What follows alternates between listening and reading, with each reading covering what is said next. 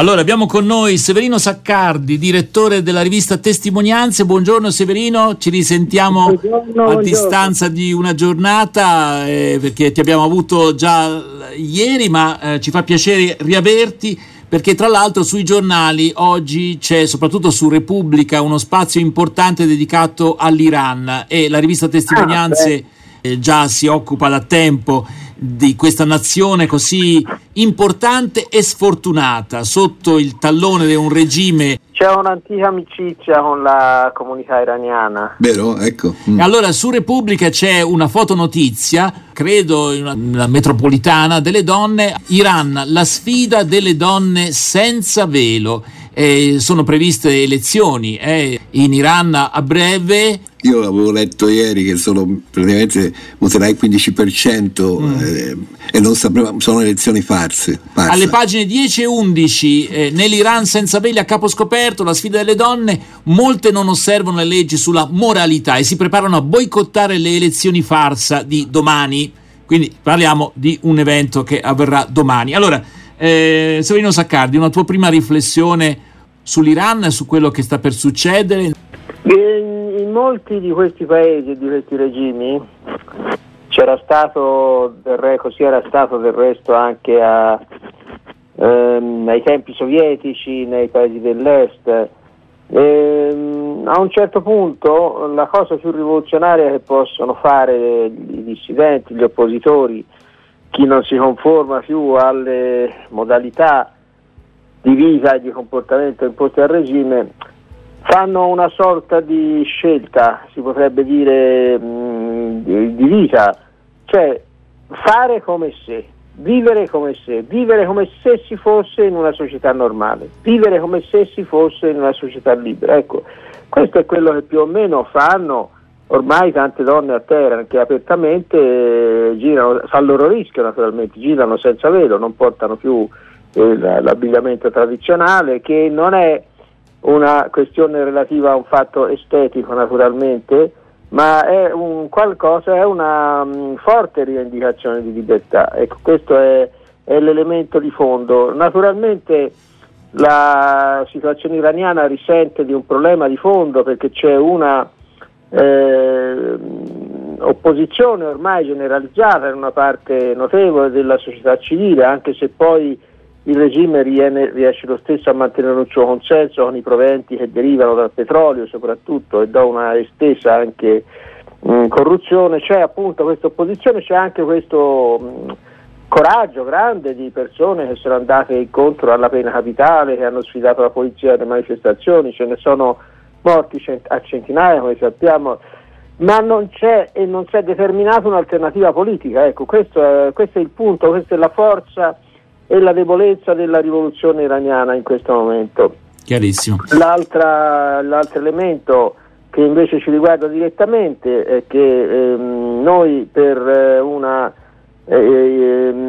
causa come quella iraniana, che è una esperienza che dà lezione al mondo intero, abbiamo una sensibilità del tutto insufficiente, scarsa. Ecco, questo non ci fa onore, devo dire, a noi come...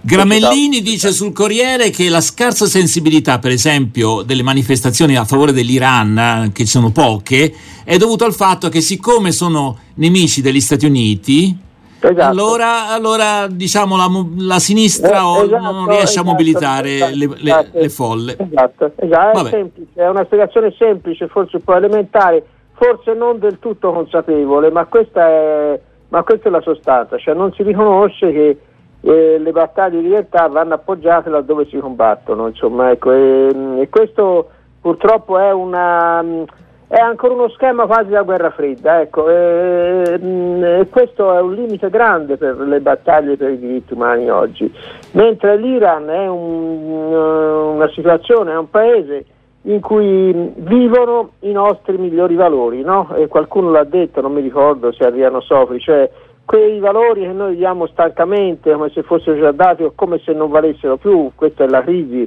delle nostre democrazie, lì vengono sentiti come elementi fondamentali e come riferimenti fondamentali. C'è la Zarna Fisi che raccontava appunto in questo suo libro molto famoso, insomma, leggere Lolita a Teheran, queste 7 donne che si ritrovano anche lì facendo come se si potesse leggere liberamente, si trovano e fanno questa piccola università parallela dove leggono i libri poveriti al regime, appunto. Questa è la un po' la ripeto, la debolezza è, e qui siamo ancora una situazione più problematica anche rispetto a quella del 2009, quando c'era l'opposizione per esempio contro Ahmadinejad, perché lì c'erano alcuni riformisti che avevano assunto un collegamento, sia pure anche se non li rappresentavano appieno, con i manifestanti. Oggi c'è questa, è veramente una ribellione della società che non trova espressione politica, non la trova in maniera adeguata perché sappiamo che un regime non cade finché non c'è un'alternativa politica. Claudio Coppini. Questo è il punto. Allora, passando da questo tema veramente molto interessante, e poi che ci fa capire che comunque i diritti civili vanno sempre, e umani vanno sempre vissuti, perché se non li viviamo si disperdono, si affievoliscono. Passiamo ai 120 anni di La Pira, che credo sia un collegamento molto interessante, e senza tanti fronzoli passo la parola direttamente a Severino. Quanto attuale anche il pensiero e l'operato di La Pira? La Pira è stata una figura, potremmo dire da un certo punto di vista, molto singolare, perché La Pira, come si sa, era un non fiorentino, nacque 120 anni fa, appunto quest'anno è il 120° anniversario della nascita, a Pozzallo, un paesino siciliano di cui oggi si parla soprattutto perché ci approdano tante imbarcazioni di migranti. Ecco, sembra quasi anche questo un collegamento curioso che viene messo in atto dalla vita. Lui era sempre attento al Mediterraneo, ai paesi del sud, insomma. Poi lui ha eletto Firenze come sua città ideale. La Pira è stato anche un uomo singolare che ha vissuto su una strana frontiera, perché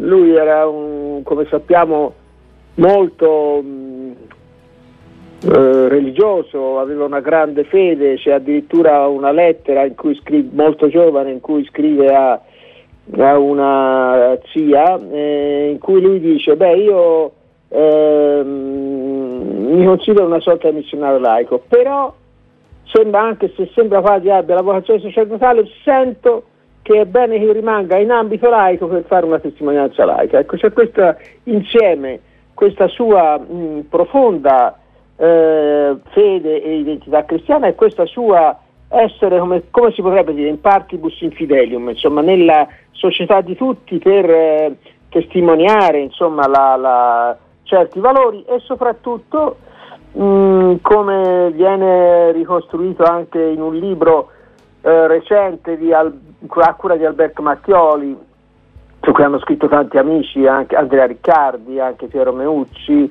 fede, politica, profezia. Questi erano le tre, diciamo, elementi di La Pira, insomma, no? Che la fede, la politica e poi la profezia, questo essere proiettato verso il futuro, che fece di lui questo sindaco, insieme attento alle istanze sociali, alle attese, come scrisse, all'attesa della povera gente nella sua città e in generale, poi questa proiezione verso la politica internazionale, verso la mondialità, verso il futuro, verso il dialogo fra le tre religioni. Insomma, ecco, Severino Saccardi, adesso naturalmente La Pira è celebrato. Allora era meno celebrato. Ecco, appunto, perché insomma le cosiddette aperture anche ai comunisti, alla Russia.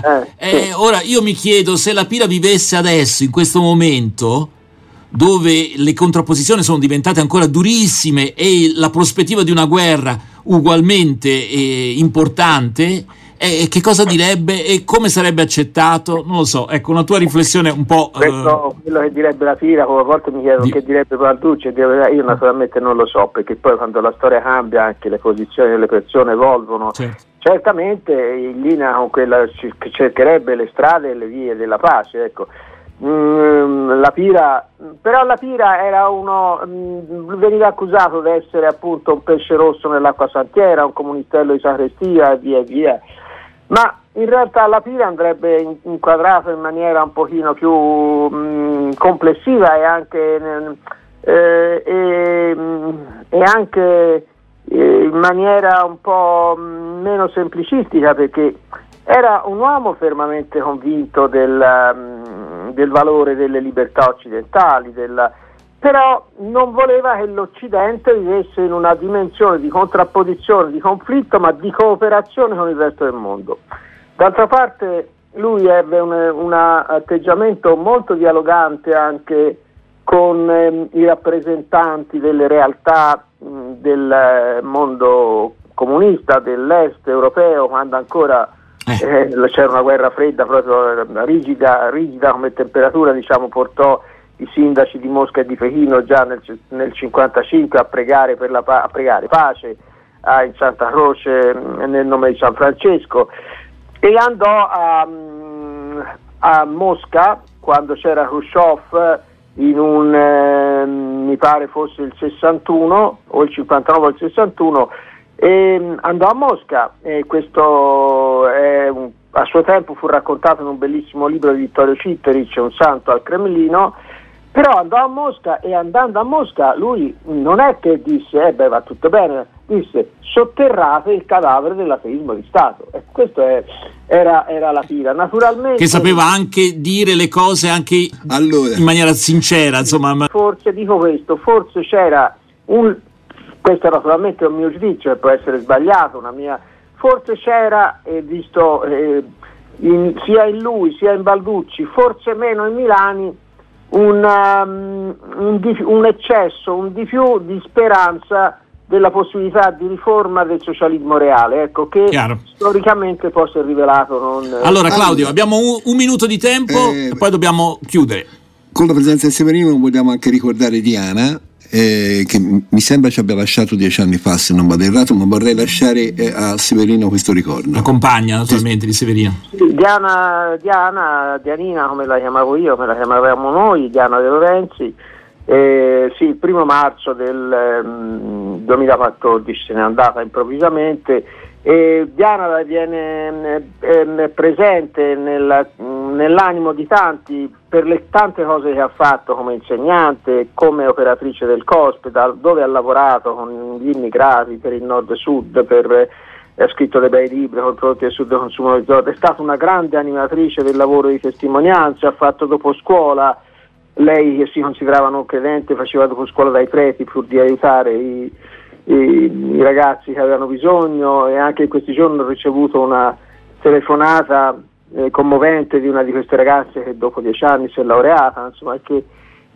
la ricorda, ma soprattutto era una persona particolare perché aveva un grande amore della vita, aveva insieme il rigore, un rigore quasi calvinista e nel lavoro, ma l'allegria romagnola, il gusto delle grandi idee e delle piccole cose della vita, insomma, chi l'ha conosciuta sa che era una persona speciale. Ecco. Allora ci fermiamo qui, purtroppo. Domattina lei riposa nelle colline di Barberino Val d'Elsa. Arrivare a Barberino Val d'Elsa è facile, basta uscire. Un posto bellissimo, tra l'altro. Sì, e lì è questo, lei riposa in questo, in mezzo, insomma, lì dove si sepolta, in mezzo ai campi, insomma. Alle 11:30 ci troviamo a Barberino, ma sarà alle 11:30 domattina con gli amici che vorranno, ma non è una cerimonia, le porteremo un fiore, faremo un saluto, diremo 2 parole di ricordo, come ci sembra giusto. Tra l'altro